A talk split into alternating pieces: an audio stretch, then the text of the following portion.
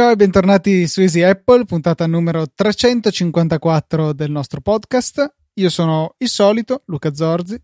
E io Federico Travaini. Anche tu il solito, direi. Sì, sì, sì.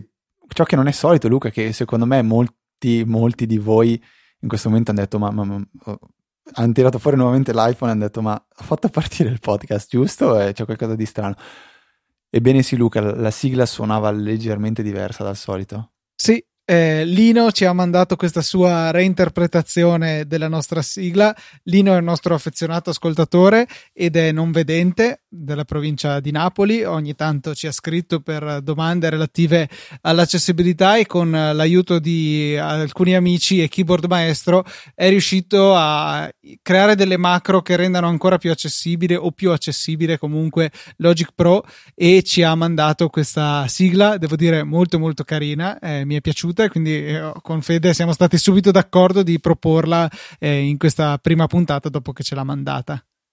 Sì, però restiamo attaccati alla nostra tradizione, sono 355 puntate che Bellatrix, questo è il nome della, della, del brano da cui tratta la sigla, intro e outro di, di Easy Apple, eh, quindi essendo molto attaccati a questa sigla che ci accompagna veramente dalla puntata zero, eh, abbiamo deciso di sì utilizzare eh, per oggi, per questa puntata, una sigla diversa che ci è stata regalata, ma dalla prossima torneremo con eh, la solita Bellatrix, quindi tranquilli, siamo sì su Easy Apple, c'è stato qualcosa di diverso rispetto al solito, ma siamo Luca e Federico i soliti. Però veramente, cioè, sono eh, ogni tanto rimango stupito di a che livello siamo arrivati con le tecnologie di accessibilità. Apple di solito è un paio di passi avanti agli altri in questo settore e con l'aiuto di software come Keyboard Maestro e chiaramente l'aiuto di persone vedenti è possibile spingersi ancora oltre. Il risultato direi che è ottimo, veramente. Mi è molto piaciuta la sigla di Lino. Assolutamente, grazie, grazie, grazie, grazie.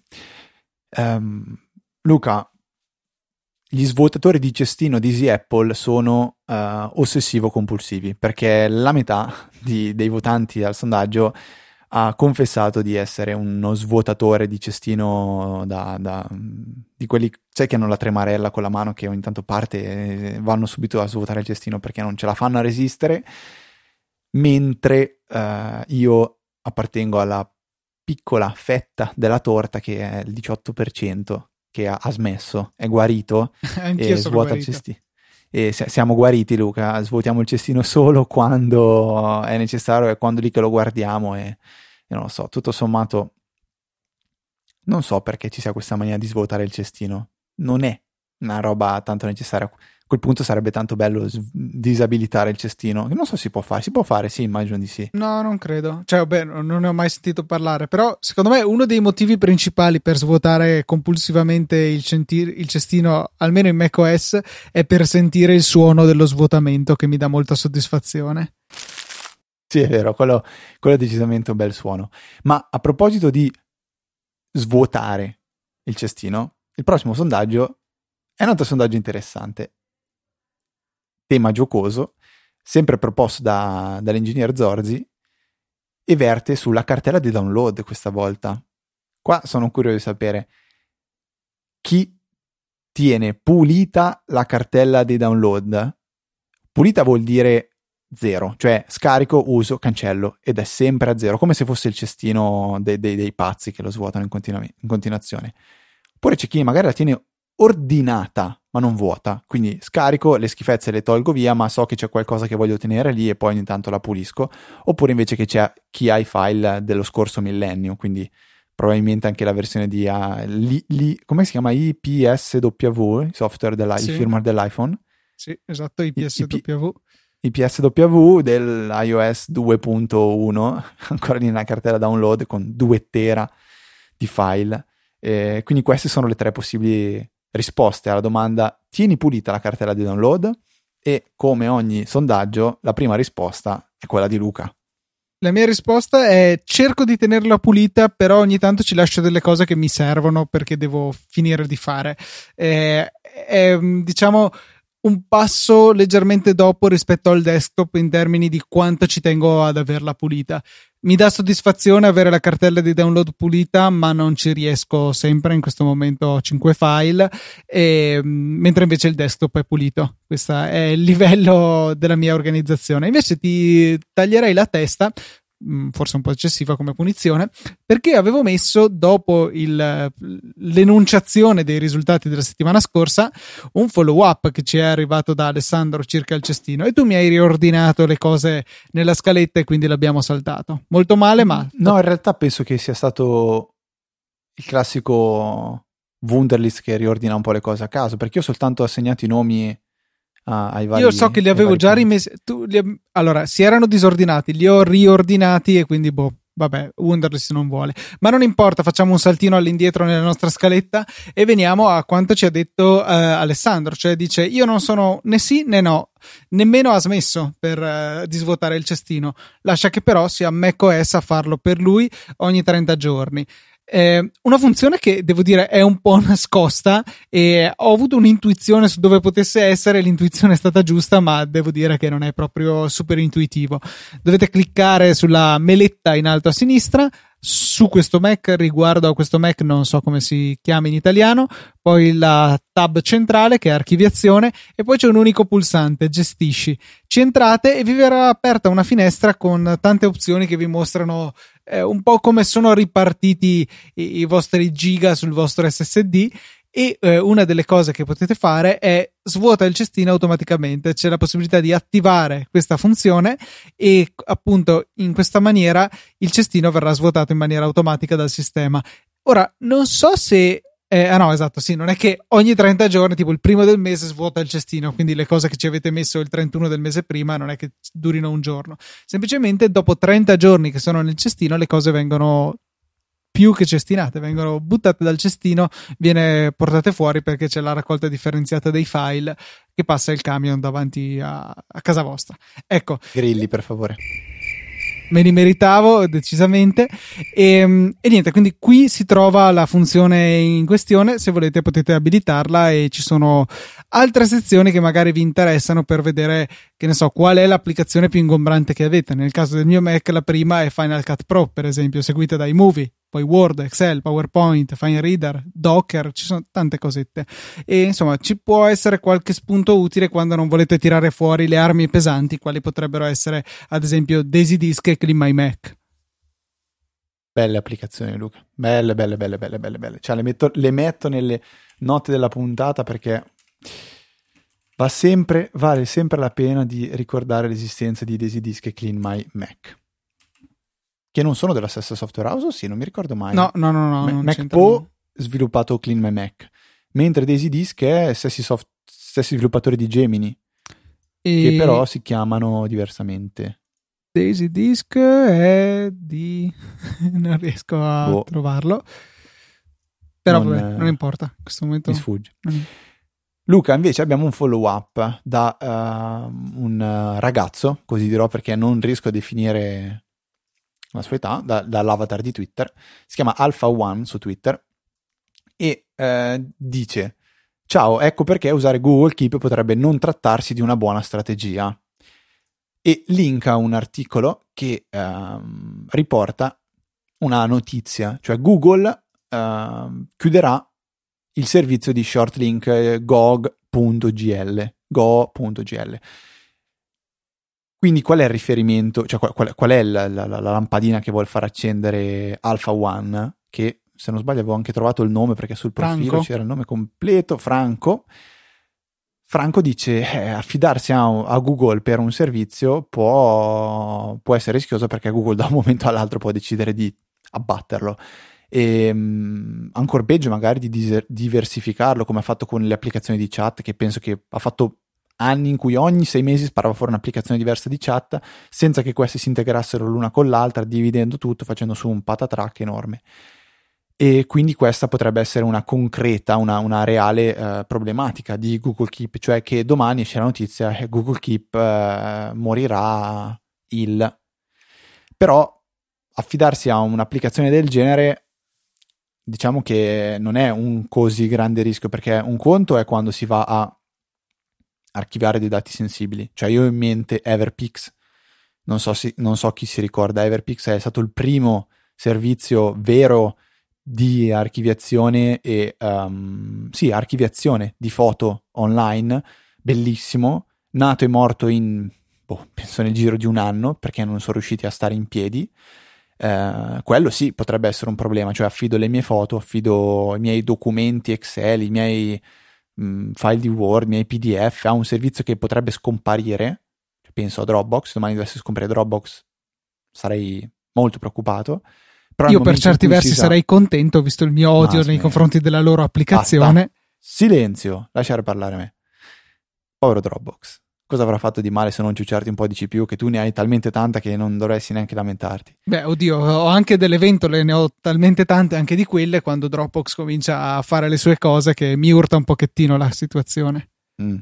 Comunque, un'applicazione che nasce con l'idea di essere una lavagna virtuale, un magnete virtuale su cui andare ad... no, non serve un magnete per, attaccare dei post-it perché hanno la colla, una parete virtuale su cui andare ad appiccicare dei post-it che sono per, per definizione eh, volatili, quindi qualcosa che non deve restare, mi preoccupa relativamente poco perché non ho grossi archivi di, diciamo, che rischierei di perdere da un momento all'altro. In ogni caso sono comunque pezzettini di testo. Sì, mi girerebbe le balle magari perdere l'archivio di quello che ho segnato su Keep, però onestamente da che uso applicazioni per la gestione di, eh, di to-do non mi ricordo di aver eh, sofferto la, la migrazione da, un, da, una piattaforma all'altra e di certo non mi portavo mai dietro tutto l'archivio dei dati che avevo elaborato con un'applicazione quando facevo il passaggio ad un'altra. Mi semplicemente trascrivevo ciò che era ancora in essere, quindi quelle liste che avevo ancora vive di, di, di to-do le riscrivevo nella, nell'applicazione nuova. Quindi tutto sommato è un servizio che se dovesse morire girerebbero un po' le balle. Poi, nel senso, io e Luca usiamo oggi ancora Wunderlist, che è penso un morto un che cammina, almeno. penso. Sì, sì, è penso almeno un anno che Wunderlist è stato dichiarato un software morto, però continua a funzionare e funziona bene e la cosa peggiore è che Microsoft To Do non è ancora neanche lontanamente vicino a quello che oggi offre Wunderlist, che è un'applicazione fantastica per quello che dobbiamo fare io e Luca. E oggi non avrei nient'altro con cui sostituire Wunderlist, onestamente. Ci sono applicazioni che coprono una parte delle funzionalità ma fanno peggio in un altro frangente, eh, altre che fanno meglio altre funzionalità ma fanno schifo in quelle in cui quella di prima andava bene. Insomma, un'applicazione che sia a 360 gradi come Wunderlist per il nostro utilizzo in questo momento non l'abbiamo trovata.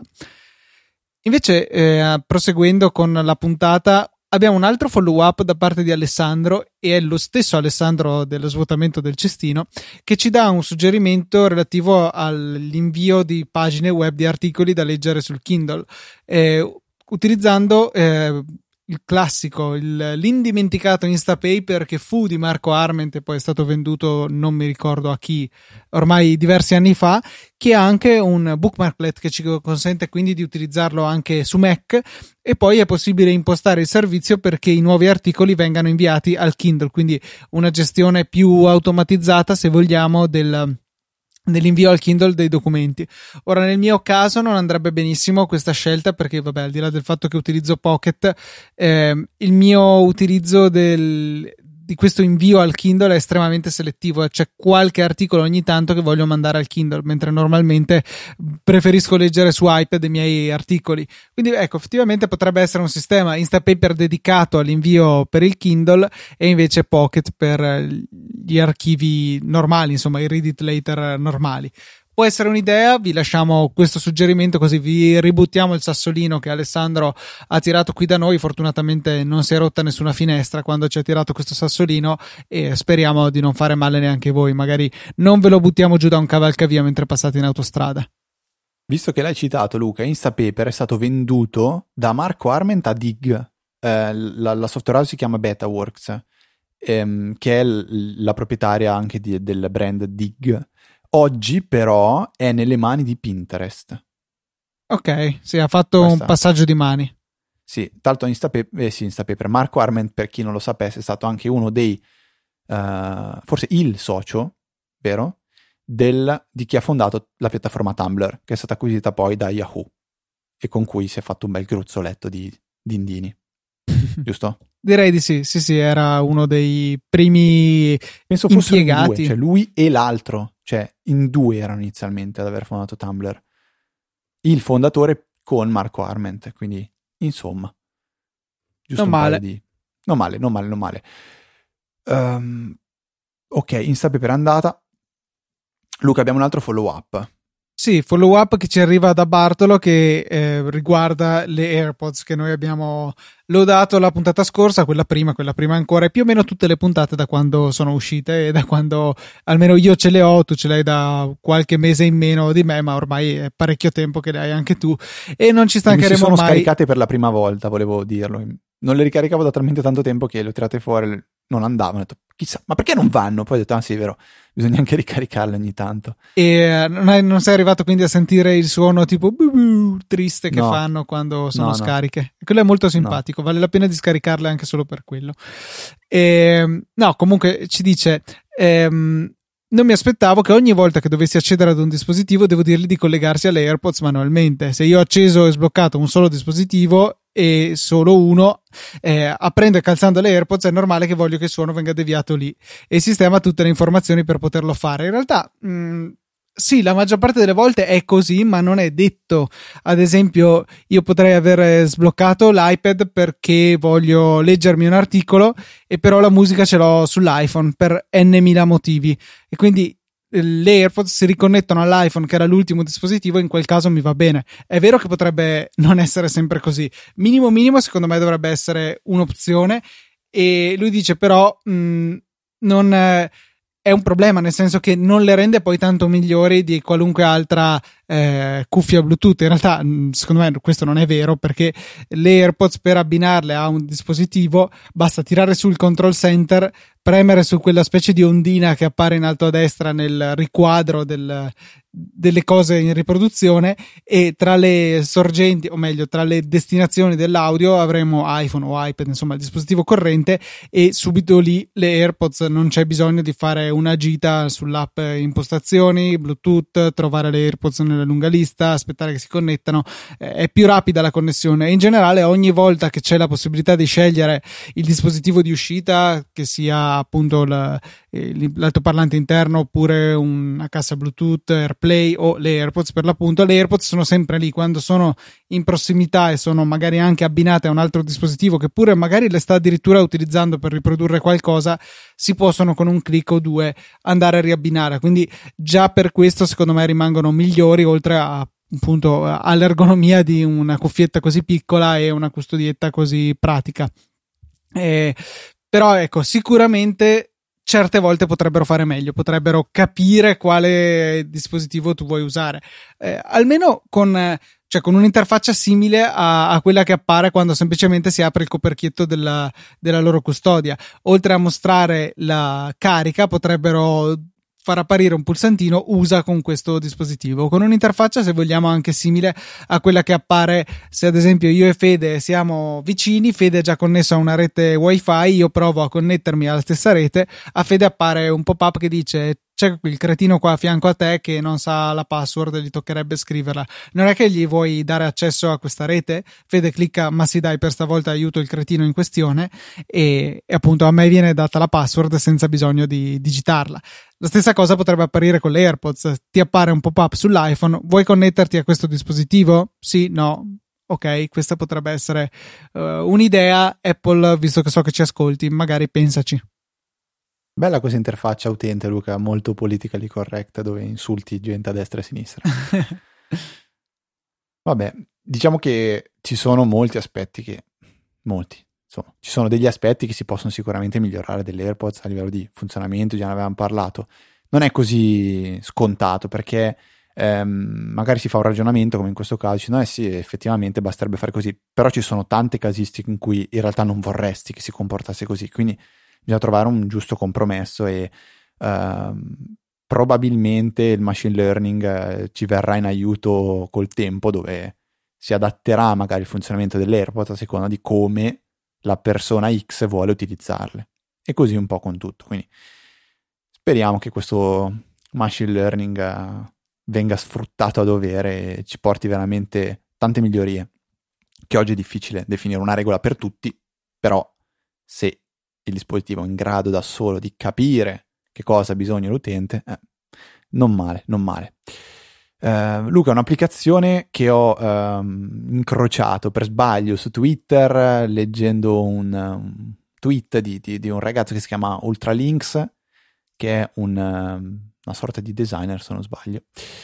Sì, è un designer, anzi be- bellissima. Scusa, mi permetto di, di leggere la, ehm, la, la, la, biografia su, su Twitter di Ultralinks dove dice eh, sono un astronauta, un dottore, un avvocato, un investitore, un amministratore delegato. Puntini, puntini. Non sono niente di queste cose. Mi piace de- de- de- um, dare, come si dice, fare il designer, ecco, diciamola così. Eh, perché designare non, non, esiste in italiano. Design, design usato come verbo in italiano non mi viene, Luca. Un disegnatore? Eh no. Mm. Boh. Vabbè, bella. Comunque, applicazione che si chiama Just Timer. È un'applicazione che serve per fare una sola cosa, o meglio, si vende per fare una sola cosa, ovvero impostare un reminder da Mac. Punto. Ma lo fa in una maniera molto creativa, ovvero l'applicazione si va a posizionare nella menu bar in alto e voi quello che dovrete fare per, se- per impostare un nuovo promemoria è andare a prendere questo yo-yo, perché è una sorta di yo-yo, tirarlo, trascinarlo verso il basso e più lo trascinate lontano dalla, dal suo punto di partenza e più sarà la, eh, il lasso di tempo prima che questo promemoria suoni. Quindi se avete bisogno di un promemoria che deve suonare tra 10 minuti, trascinate per poco lo yo-yo, lo chiamo yo-yo ma non è uno yo-yo, se avete bisogno di un promemoria di, non so, 8 ore, lo trascinate fino in fondo allo schermo. Una volta mollato il, lo yo-yo, che tornerà al, suo, tornerà al suo posto e comparirà un pop-up che vi chiederà eh, che cosa devo ricordarvi in maniera totalmente opzionale. Potete anche lasciare bianco il campo. Boom, io vi invito soltanto ad andare a vedere questa, questa animazione, questa interfaccia perché è uh, interessantissima e um, l'applicazione poi, come discutevo prima con Luca in prepuntata, non la vedo uh, installata sul mio Mac in alcun scenario perché, ripeto, molto bella da vedere, non ho di questa necessità. O meglio, la soddisfo con tante altre applicazioni o servizi, Luca, se non sbaglio, direttamente con Alfred e Fantastica. No, Fantastica o Alfred, non mi ricordo. Fantastica, le basta. No, questo è, sì, appunto, io di solito faccio il mio control option spazio, che è la scorciatoia che ho sognato a Fantastica, scrivo ricordami XY alle e basta, e ci pensa da solo. Eh, però volevo cogliere questo spunto per eh, discutere di di altre applicazioni che utilizzano o di altri scenari in cui è adottata un, un'interfaccia grafica di questo genere, cioè una cosa molto molto carina, ma eh, francamente molto poco pratica. Cioè, io se voglio mettere un promemoria, voglio che questo sia impostato a un orario preciso prendere e trascinare una pallina a una distanza che devo riuscire a capire, eh, per carità, mi viene scritto 10 minuti, 15 man mano che la trascino, però è molto più difficile arrivare al, all'obiettivo desiderato rispetto a un selettore di altro genere, rispetto a scriverli tra 10 minuti, su, tra 11 minuti su Fantastical o anche rispetto a dire alle 17.42 ricordami questa cosa. Ehm, è poco precisa come interfaccia e quindi è sì molto carina, molto giocosa, graziosa, però non è un'interfaccia pratica, non è un'interfaccia che ben si sposa secondo me con eh, l'utilizzo di uno strumento di quel genere. Perché... non è del tutto vero però Luca secondo me, eh. cioè dipende anche qua secondo me ti stai riducendo ad una sola casistica che è quella di programmare per una certa ora e un giorno un promemoria, ma qui può benissimo essere una sorta di, di, timer, una sorta no, di no, ma infatti, cioè, io spesso, cioè ci sta secondo me. Io spesso chiedo a Fantastica, ricordami questo tra 7 minuti, tra 10 minuti, senza mm-hmm. metterli un'ora, però la quantità di tempo non è indifferente 10 minuti o un quarto d'ora, cioè di solito c'è una contingenza, non so neanche se è la parola giusta, Vero. ma mi piaceva. Eh, Vabbè, è, è, qualcosa che cosa... deve avvenire tra tot minuti, non tra tot più meno 5, tot più meno 10, tra tot proprio. Sì, ci sta, hai ragione. E quindi eh, sì, eh, è una cosa di cui a volte si è resa colpevole la stessa Apple, in cui ci sono delle interfacce molto carine, ma che hanno poca ragione di esistere o sono, boh, sono poco precise o risultano complicate da usare qualora le si voglia usare in una determinata maniera. Però sono molto belline. Comunque, Luca, e la... a volte non è la scelta giusta. La contingenza è la caratteristica attribuita all'ente la cui esistenza è ritenuta non necessaria, ma nello stesso tempo non impossibile. La sua realtà non può essere dimostrata una volta per tutte, ma neppure negata definitivamente. A me si è aperto un mondo. No, a parte gli scherzi, Luca, questa è la definizione di contingenza da Wikipedia. Interessante come roba. Stasera so cosa fare. Leggiamo il Vabbè, basta, scherzo, eh, Luca. Cioè, adesso se, se, ci mettiamo un po' di, di, di, di uma, umano in questo podcast fatto di bit e byte, eh, non muore nessuno. Addirittura. Vabbè. Cosa dici? Proseguiamo? Striscia, cioè, sta diventando striscia la notizia sto podcast, queste robe qua. Eh. eh allora, ma su e trick e track. Vabbè. Uh, detto questo, Luca, una notizia oh, difficile da interpretare che è stata data in questi giorni, ma tu dici, ma sì, riportiamola anche qui su Easy Apple. Eh, direi di sì. Eh, su Bloomberg, testata che per quanto riguarda le indiscrezioni per il mondo Apple è capitanata da Mark Gurman, l'ex di 9 to 5 Mac, che per penna, per tastiera di un suo collega, perché penso che alla fine venga da Mark la notizia, ehm, riporta che Apple prevede di utilizzare dei propri chip costruiti, progettati, no, costruiti no, però progettati in casa, come già avviene per uh, gli iPhone che hanno i i processori A qualcosa, siamo arrivati alla 11 prevede di usare qualcosa del genere anche per i Mac a partire dal 2020 che tutto sommato è dopodomani. E mm, ne abbiamo già parlato in passato di questa eventualità di utilizzare i processori di tipo ARM anche sui Mac e mm, mi sembra scontato, ragionevole che se questo debba avvenire eh, Apple preferisca farlo con dei processori che si è progettata in casa, dato che ha sviluppato una certa esperienza con, i, con quelli che utilizzano i suoi dispositivi più mobili, che francamente sono avanti rispetto alla concorrenza. E però ecco, vederli utilizzati su un computer come il Mac eh, mi fa sempre. Boh, mi lascia un po' perplesso perché eh, se da un lato è vero che Apple nella sua storia ha visto diverse transizioni eh, verso il PowerPC, da PowerPC ad Intel, che è la più recente, 2005 se non sbaglio, eh, ciascuna di queste transizioni ha comportato una fatica, ha comportato programmi che sono rimasti indietro, che non sono stati portati sulla nuova piattaforma e per un periodo eh, ad esempio nella transizione verso Intel era stata resa disponibile Rosetta, questa tecnologia per cui era comunque possibile eseguirli in, come una specie di emulazione. Ora con, eh, con questa nuova transizione i vantaggi sono abbastanza evidenti perché sicuramente l'efficienza energetica è maggiore e quindi sui portatili potremo avere maggiore batteria, magari eh, computer che scaldano meno, sui fissi a parità di raffreddamento possiamo avere eh, potenze assurde, però eh, non so, eh, finora non, non, siamo davanti a una situazione in cui ci sono già esempi di sistemi desktop, quindi beh, d'accordo, portatili, ma comunque computer tradizionali, diciamo, che utilizzano processori ARM e fanno andare veramente qualunque tipo di, di software. Cioè, Windows ha fatto delle cose, però siamo ancora agli inizi.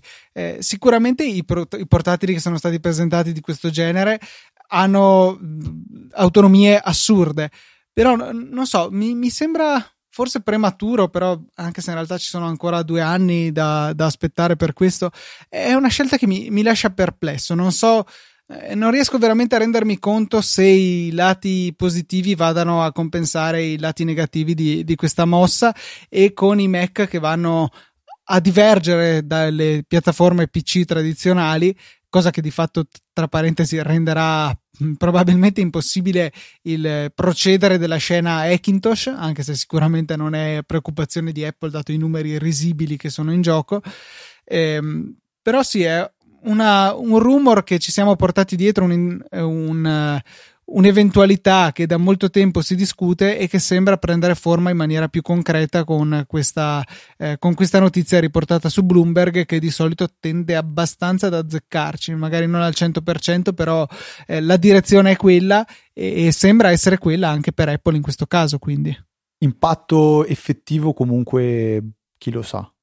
Su, sui clienti, ovviamente, cioè su noi, su me, te. Mm, sono quelle cose che saranno trasparenti eh, non lo so, perché se, se, le tue app smettono di funzionare o cominciano a funzionare con un sacco di asterischi, l'impatto ci sarà. Chiaro che poi magari gli sviluppatori saranno pronti, cioè mi, immagino un Alfred, un keyboard maestro, ritarderanno dai 7 ai 12 secondi dal rilascio del sistema operativo dei nuovi computer con, con questa architettura per essere aggiornati però no, non tutte le applicazioni sono degli Alfred, sono dei keyboard maestro. Tante piccole utilità che apprezziamo su macOS potrebbero perlomeno tardare.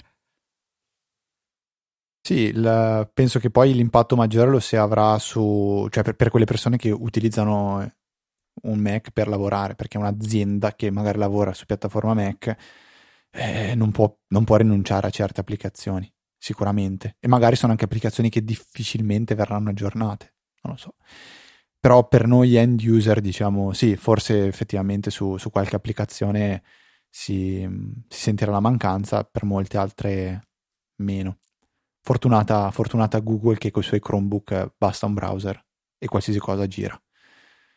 Oh, sì. Non è brutta questa idea, non, non mi dispiace a me l'idea che tutto giri nel browser. Eh, invece a me dispiace tantissimo, cioè l'app nativa è su tante cose, in primis l'esperienza utente, secondo me è tanto tanto avanti rispetto alle tecnologie web. Queste sono sempre più evolute, offrono possibilità sempre maggiori, ma il feeling non c'è. Cioè, il feeling è una cosa che è difficile da definire, ma cioè, secondo me non, non è replicabile. l'esperienza utente che hai con un'applicazione nativa per macOS e un'applicazione nativa e completa, voglio dire, e qualcosa che tu puoi avere in una pagina web non sono ancora allo stesso livello, secondo me. Ok, Luca. Uh, abbiamo una novità uh, abbastanza importante.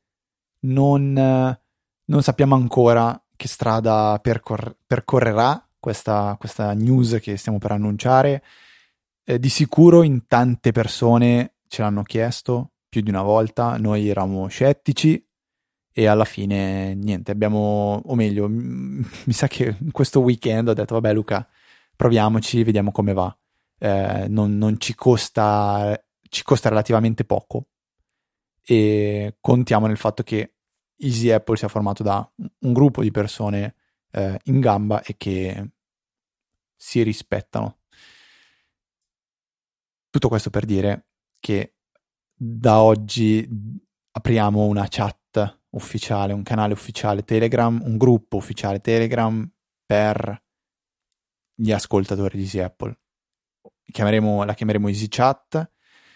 Per poter entrare in questa chat è necessario uh, utilizzare il link che trovate nelle note della puntata o quello che condividerò e avrò già condiviso mentre ascoltate queste parole nel canale ufficiale di, uh, di Easy Podcast. Anzi, forse per, cosa vi, sapete cosa vi dico? Scherzo.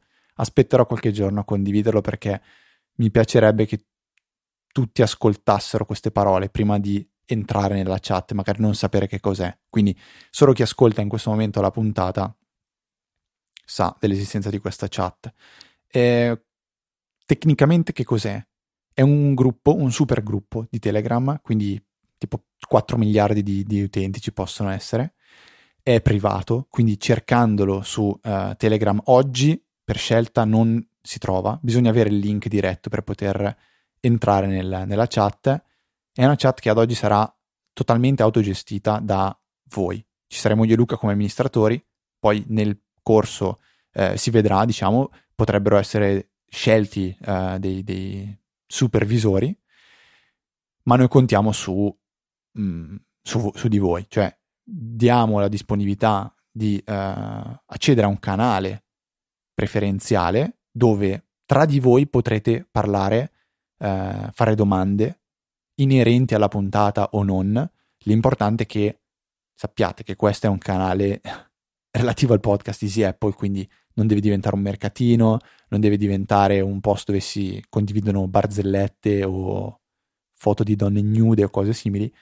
È un canale dove uno eh, sa di poter trovare persone con i, i, propri, i propri, stessi interessi eh, o, o, passioni quindi se vuole provare a chiedere ma voi che applicazione usate per tracciare i voli aerei eh? e ci saranno n persone che avranno voglia di rispondere o meno quindi non ci saranno grosse restrizioni ad oggi perché, ripeto, contiamo tanto sul, sulla vostra educazione e sul vostro rispetto per tutti quelli che vogliono utilizzare questo canale in maniera corretta.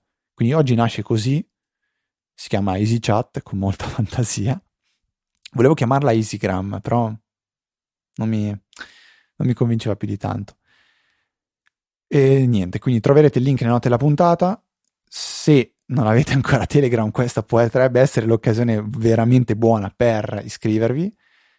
E niente, buon, buon divertimento e ne riparleremo più avanti per capire come va questo, questo, esperimento. Telegram perché è una piattaforma, abbiamo scelto Telegram perché è una piattaforma che sia io che Luca eh, amiamo. Non abbiamo scelto di utilizzare Slack o altro perché comunque sono sicuro che il bacino di utenza di Telegram è molto più eh, grande di quello di un ipotetico Slack che già per esempio io e Luca non usiamo e quindi faremmo fatica a digerire oggi.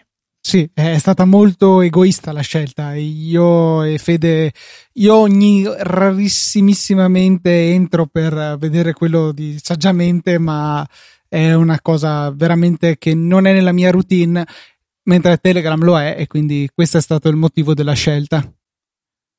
Niente, eh, non so se tu vuoi aggiungere qualcosa o se condividi le mie parole, se invece dici no, foto di donne nude a più non posso. Non so. No, no, no, no, assolutamente teniamolo un posto pulito e eh, diciamo che se ci saranno, ma non penso, contenuti impropri avremo il ban, il ban facile.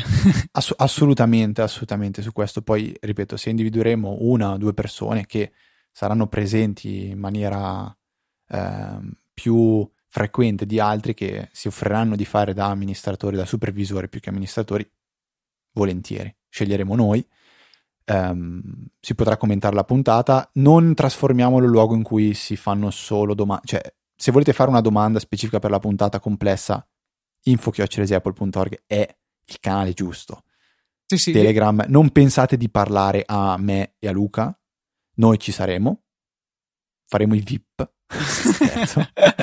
Ogni tanto però parteciperemo, risponderemo, poi vabbè io e Luca siamo due assolutamente, per chi ci conosce, coi piedi più che per terra, quindi eh, di certo non faremo i preziosi, però non trasformiamolo neanche nel canale dove si fanno le domande. Poi magari, cioè, magari no, setti... cioè, facciamolo anche, però eh, la, le persone che risponderanno probabilmente saranno altri ascoltatori. Ecco. Certo, basta che non ci togliete il lavoro dai, da, dalle mani perché scherzo, ovviamente. No, no, no, sono contento, sono contento. Ovviamente poi se par- parte la domanda buona e arriva l'utente o l'ascoltatore eh, Paolo che ha una risposta fantastica, noi estrapoleremo e, pubblichere- e ne parleremo in puntata. Ecco, questo assolutamente sì, assolutamente sì. Luca, mh, mm, vedo un ultimo punto. Sì, avevo un ultimo, un ultimo punto che volevo citare e è un esempio, secondo me, di uh, applicazione che riesce a essere semplice e potente allo stesso tempo.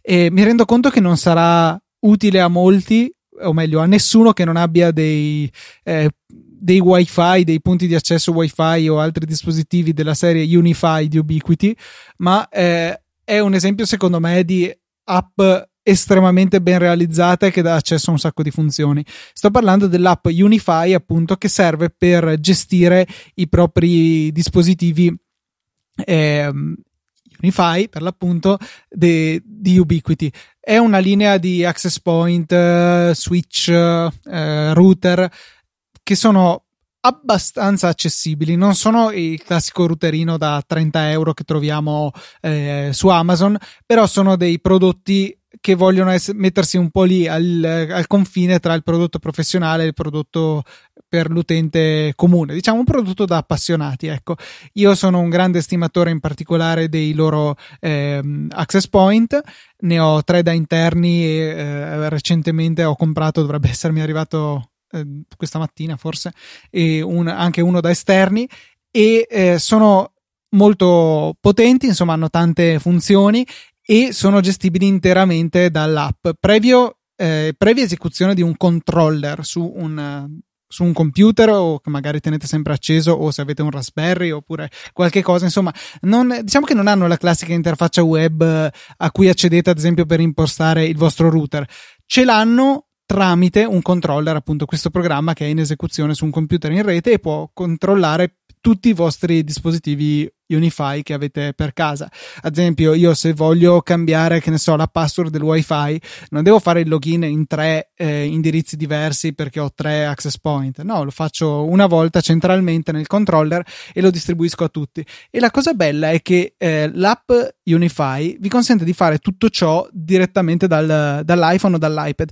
E sono veramente poche, secondo me, le funzionalità che non sono presenti nell'app, ma ci sono nell'interfaccia web che sì, non è ottimizzata per l'utilizzo da da mobile. Però veramente tutte le informazioni o quasi sono accessibili anche dall'app, però questo non le ha impedito di essere facili da utilizzare. Ad esempio, per aggiornare il firmware dei miei access point è letteralmente un clic. Tocco sui dispositivi, l'elenco dei dispositivi, tocco su quello che mi interessa, in fondo c'è aggiorna. È quello che sarebbe dovuto essere, secondo me, l'applicazione Airport di Apple, che anche su Mac a partire dalla versione 6 se non sbaglio è stata instupidita. Cioè nel senso ci sono veramente veramente poche opzioni. Ok la semplicità ma si perde la possibilità per chi sa dove mettere le mani di andare a mettercele. E è una tendenza che a me non è mai piaciuta. E eh, invece trovo che eh, Unify sia riuscita a, a portare una grande completezza di funzioni, però al contempo rendendo facile l'esecuzione delle operazioni più standard. Eh, forse la vecchia app Utility Airport che c'era su Mac era un po' poco amichevole, cioè le funzioni non erano, eh, non erano facili da raggiungere, magari le, quelle che si fanno più di frequente. E Unify invece no, riesce sia ad avere queste facili e accessibili a tutti, ma se anche vuoi andare a impostarti una rete particolare che eh, è in connessione con una determinata VLAN perché avete della, una rete più evoluta in casa, beh, è tutto facile da fare. Eh, quindi in realtà sì, era una non recensione dell'app Unify, ma per dire sono degli ottimi prodotti e hanno un'app veramente con il, con i fiocchi, ecco, con i controfiocchi su iOS e che mi, mi piace veramente tanto. Ehm, hanno, boh, giusto così per citare un po' di prezzi, giusto per capire di cosa stiamo parlando, il, l'access point base, comunque WiFi AC e Mimo 2x2 se non sbaglio si dice. Eh, quindi con due stream contemporanei con una velocità di punta di 867 megabit per gli appassionati costa sugli 80-90 euro. La versione pro da, con il wireless 3x3 in questo caso quindi 1300 megabit teorici ovviamente eh, siamo sui 120 euro, 130 forse, e poi c'è la versione ultra mega figo eh, 4x4 con multi-user MIMO che è molto più cara, costa tipo sui 250-300 euro. Quindi sì, ce n'è, non sono prodotti super economici, non sono sicuramente i primi che trovate ordinando per prezzo su Amazon, ma come qualità-prezzo secondo me siamo messi veramente bene. Poi magari vi lasciamo qualche link nelle note della puntata che male non fa, eh, perché appunto saranno link sponsorizzati di Amazon che ci aiutano tanto e ci fa molto piacere se magari comprate questi prodotti perché sono prodotti che personalmente eh, adoro, mi piacciono tantissimo, sono stabilissimi e funzionano molto bene. Non abbiamo il nerd alert, giusto? Come... No, però effettivamente ci vorrebbe un allarme di questo genere da far suonare in questi momenti. Ecco, perché poi tu devi concludere questo dicendo: Ma no, cioè, sono robe da nerd. E a questo punto tu stai stimolando tutti gli ascoltatori, che sono tutti nerd, sicuro come loro, ad andare a vedere sta roba, Luca. Cioè, un po' di, un po di marketing. Vero, vero. Quindi è una roba per? Per nerd. Ah, ok, posto. Va, detto da Luca Zorzi, vedi che adesso sicuro che si impiccano le visite su ubtnt.com, mi sembra si chiami il sito ubi, UBNT U- mi pare. UBNT. Ah, UBNT. Ok, sì, trovate comunque le, le note, cioè i link nelle note della puntata, che per ricordarlo un'ennesima volta sono uh, su easyapple.org slash numero della puntata, quindi in questo caso easyapple.org slash 354, oppure direttamente nell'applicazione che state usando per vedere, per ascoltare questa, questa, puntata. Ecco, nel momento in cui stiamo registrando, giusto per dare i prezzi giusti, il wifi base che ho citato 75,50, quello pro 119,50, c'è anche uno da 100 euro che è in mezzo e che è long range che serve appunto per collegamenti più a lunga distanza. Quindi boh, vi mettiamo questi tre link nelle note della puntata, magari andate a curiosare. Ok Luca, direi che è arrivato il momento dei saluti conclusivi Saluti che non possono però arrivare se prima non ringraziamo chi ci ha sostenuto questa settimana direttamente con PayPal. Sono Davide Tinti, Marco Pavoni, Ciro Novella e Caterina. Alessandro Valerio e Simone Pignatti. Grazie per il vostro supporto, grazie a voi che decidete di farlo proprio in questo momento. Andate su easy, easypodcast.it, sezione supportaci e eh, trovate tutti i dettagli per iscrivervi alle donazioni ricorrenti ogni tre mesi, così neanche ve ne accorgete e noi risparmiamo un po' sulle tariffe di PayPal. Questa è la ragione per cui preferiamo pagamenti un pochino più grossi ma più radi perché PayPal se no ci ammazza veramente con le tariffe, oppure anche singole sono apprezzatissime lo stesso. Trovate anche i link eh, a questi bellissimi prodotti ubiquiti, ma anche no, per andare su Amazon e comprare ciò che volete con il nostro link affiliato. Non vi costa nulla in più e ci dà veramente una grande mano. Grazie a tutti per il vostro continuato supporto di Easy Apple e tutto il network Easy Podcast. Eh, dato che Luca ormai ha una certa età e non si ricorda di dire tutto quello che eh, si scrive per, per ricordarsi di dire, siete anche invitati tutti a lasciare una recensione su iTunes. Giusto Luca? Sì, perché ci aiuta veramente tanto, perché come abbiamo eh, più volte detto nella rubrica Come ci avete scoperti, iTunes è un, o meglio, l'applicazione podcast in realtà è uno dei mezzi più utilizzati per venire a contatto con Easy Apple, quindi ogni recensione ci aiuta moltissimo a raggiungere nuovi potenziali ascoltatori. E questa puntata la rubrica è saltata però perché eh, perché nessuno ci ha scoperto. la materia prima, è mancata la materia prima.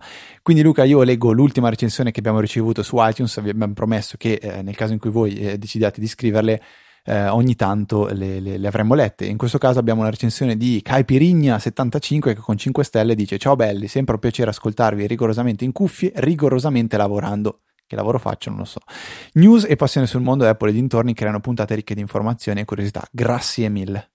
Eh, grazie a te per la, per la, splendida recensione. E vi ricordo invece che uh, potete scriverci qualsiasi uh, cosa vogliate comunicare con me e con Luca all'indirizzo mail info.easyapple.org. Da oggi potete uh, joinare una fantastica easy chat su, direttamente su Telegram. Trovate il link nelle note di questa puntata e um, siete invitati ovviamente a condividerlo con chi sapete possa essere interessato a questo tipo di, di canale. Uh, utilizziamo sempre un pelo di, di logica, se non ascolta uh, Easy Apple, ma è soltanto un appassionato di tecnologia, magari non, non so, non è esattamente il luogo per lui. Quindi magari fate il doppio invito, ascolta Easy Apple e joina e, entra a far parte di, questo, di questa Easy Chat. Eh, potete comunque continuare a seguire il nostro canale, siete liberi di continuare anche solo a seguire il nostro, il nostro canale ufficiale che trovate all'indirizzo t.me slash easyapple oppure cercando Easy Apple direttamente su Telegram. Resta infine da ricordarvi i canali Twitter che sono easy underscore apple per quanto riguarda il canale ufficiale del podcast e poi troverete anche me e Luca con i nostri rispettivi account eh, personali. Io molto probabilmente più presente su Twitter da questo weekend in poi dato che ho deciso di disattivare il mio account di Facebook eh, io sono F Trava su Twitter e Luca invece è Luca TNT, come sempre super attivo e super nerd. Direi Luca per quest- che per questa 350esima puntata è tutto, quindi un saluto da Federico. Un saluto da Luca. E noi ci sentiamo la settimana prossima con una nuova puntata di Easy Apple.